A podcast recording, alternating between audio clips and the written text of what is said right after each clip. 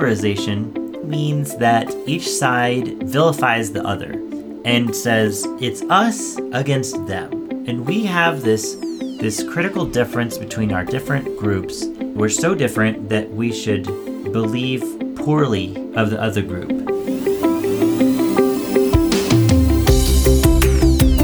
Listening to Hacking Emotional Intelligence, a podcast from the Five Star Approach, which is committed to helping you build five star relationships at work and beyond. Your host is the founder of the Five Star Approach, Tyler Small.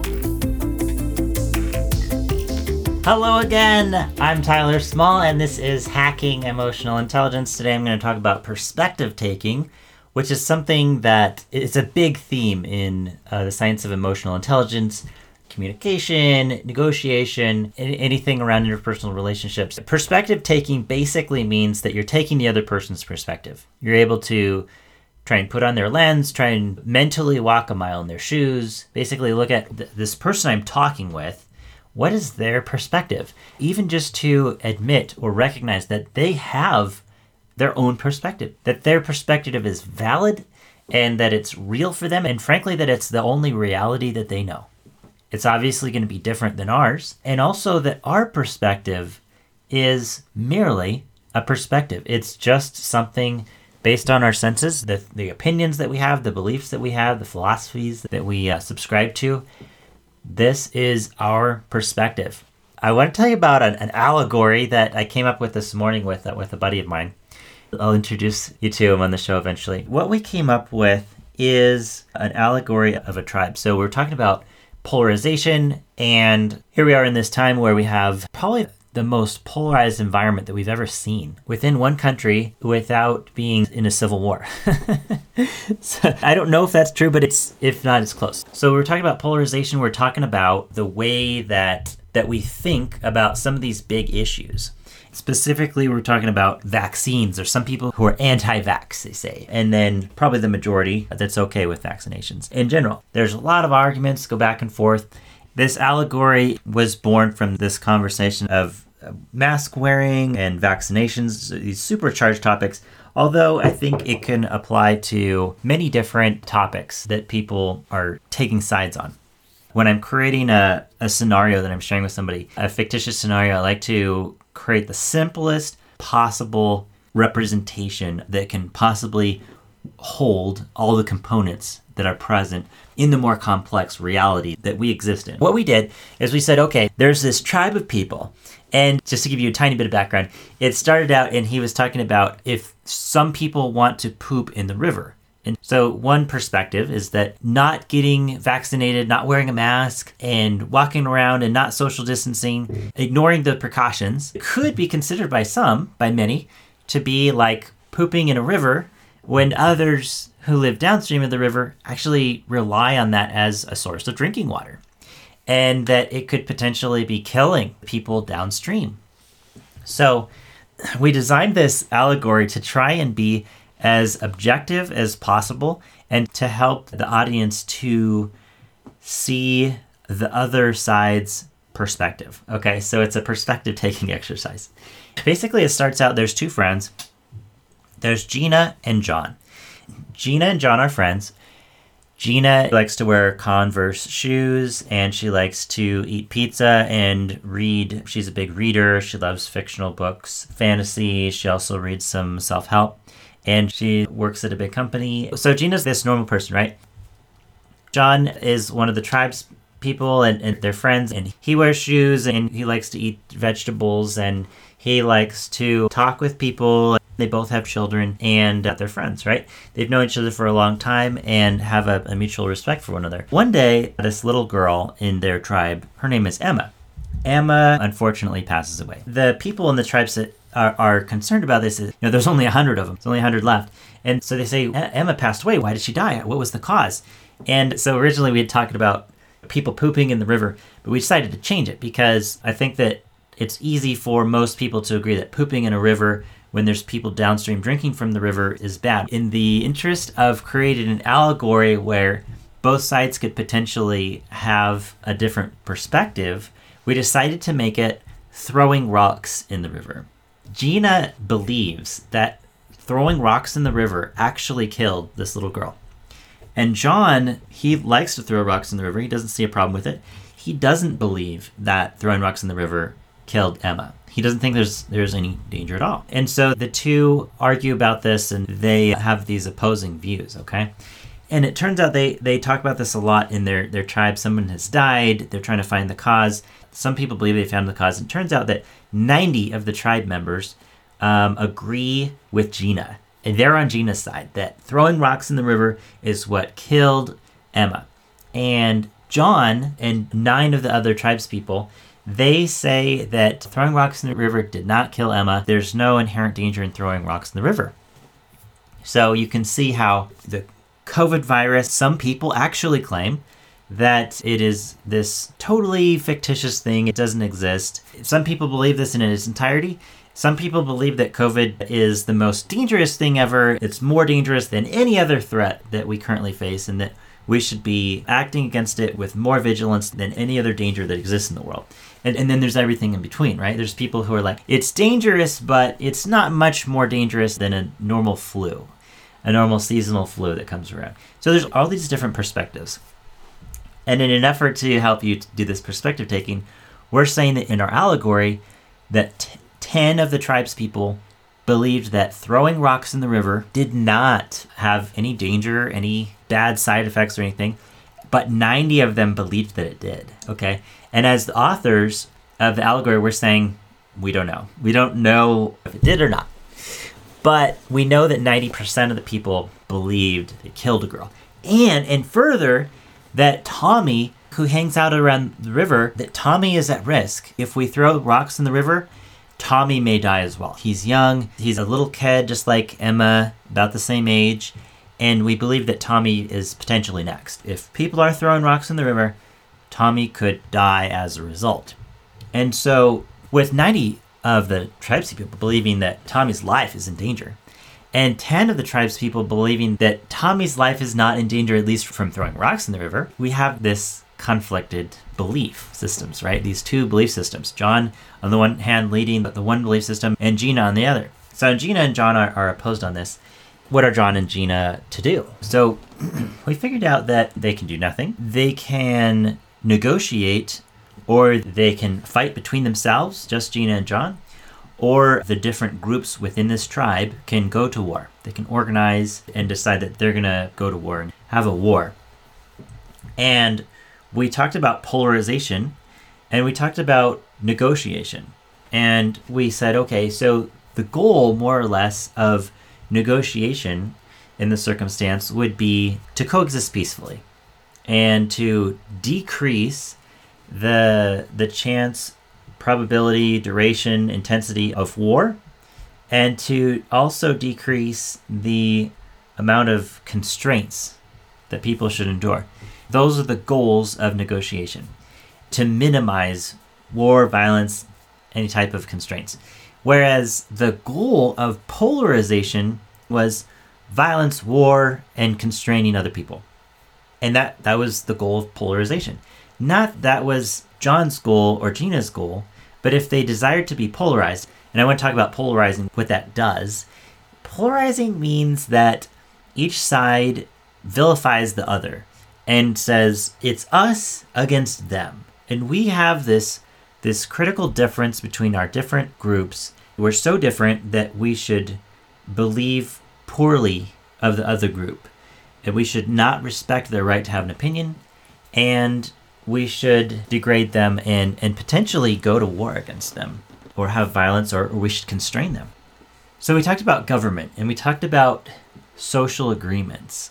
And we said, okay, so it seems like they need to have a social agreement. And with the analogy of people pooping in the river, the social agreement that this is a different analogy, different allegory, is that okay we're not going to poop in the river anymore we're going to have a social agreement that people aren't going to poop in the river so that the people downstream can drink the water and not die and not get sick and stuff like that. So there was this there was an, a social agreement and people believed that a social agreement was a good thing. So in the case of our little tribe some of the people in the group of 10 that john was with we called them the johnites some of the johnites one of them was so extreme he said we don't need social agreements. We just need no rules, no agreements at all, and we just all do our own thing. So it was nobody can tell me what to do. And on the other hand, the 90% said, oh, yes, like we have these rules. We agree on these certain things, these social agreements. We've negotiated, we've talked about it, we've united, and we've agreed that these are going to be the rules that we live by.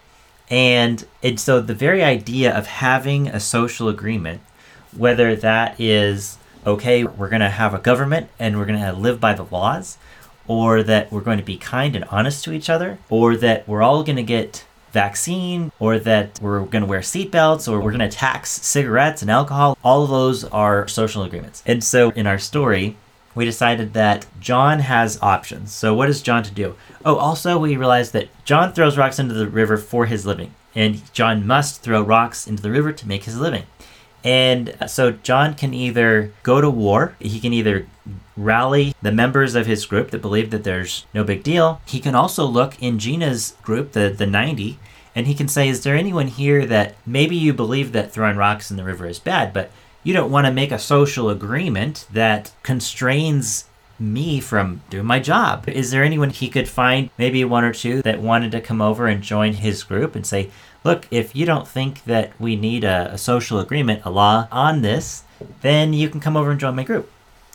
So John could then get his group together and he could say, We're going to negotiate with Gina's group. Or he can say, We're going to war with Gina's group. Or he can say, We're going to leave. We're going to go find and live next to some other river. So they have these options. Similarly, Gina's group, they can say, Okay, we've got 89, 90 of us. We can we can go to negotiate with John. We can go and kill John in his group or we can ask them to leave, or we can, the 90 of us can leave and go find a different place to live. So this is interesting because sometimes a family is living in a certain neighborhood and they realize we don't like it here.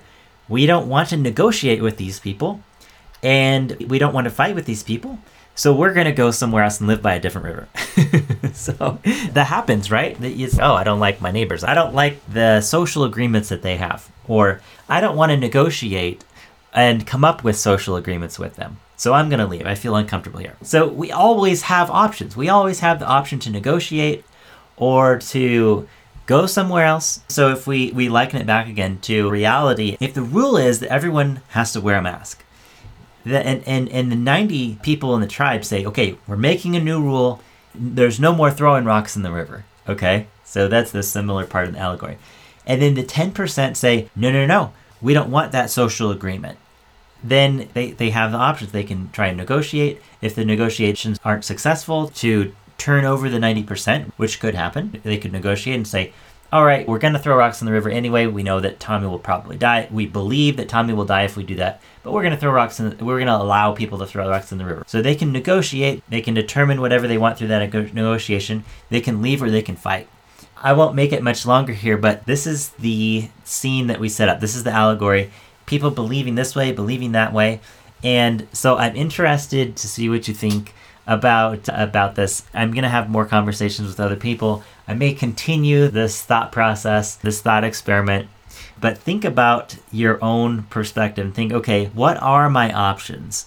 What are the social agreements that exist? What can the, the 90 tribe members do? What rules should they make that apply to everyone? If they believe that Tommy's going to die, if they don't do something about this. And the other people in the tribe may die as well. And if they fully believe that will happen, then what are they going to do that will affect these other tribe members, these 10 who, who disagree with them? What is John to do he can pick another line of work, right? He can negotiate, he can fight, he can rally and, and, and war, or he can move somewhere else on his own, or he can rally the 10 and, and, and move some, somewhere else with part or all of them. So I, I think that it's important to remember perspective taking and thinking about the fact that other people have perspectives and we don't necessarily know everything. But even if we think we do, other people believe that they know contrary. And I know this is a very simplistic example, but hopefully it becomes a way, a new way for you to think about and talk about different things that happen in our environment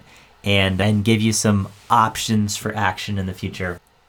And so, by perspective taking, by exercising your muscle, to take another person's perspective and think about it from a different angle and think, okay, what can we do here? We can negotiate, we can we can fight, we can make violence on each other, we can move apart. We have different options. And what does polarization mean? What is the us versus them mentality going to do for us?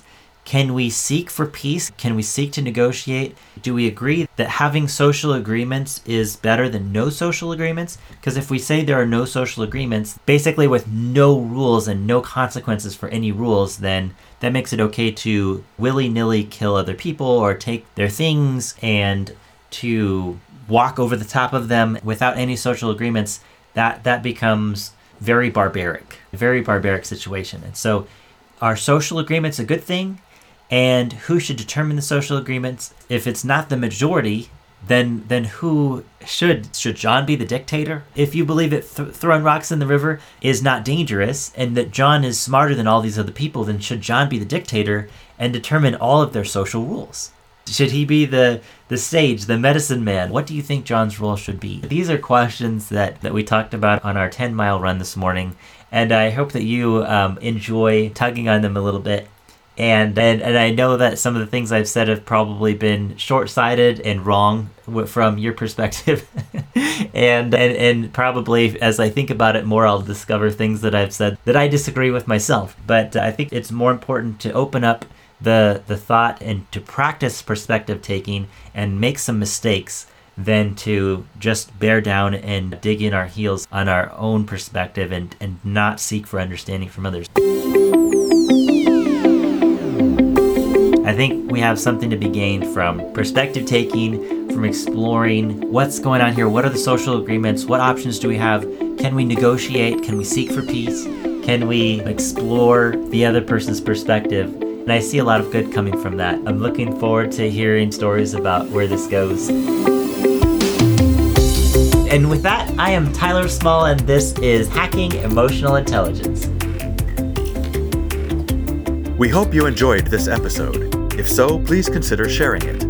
If you'd like to learn about the five star approach or join the conversation, you can find us on LinkedIn, Facebook, and Instagram, as well as at our website, 5starapproach.com. That's the number 5 star approach.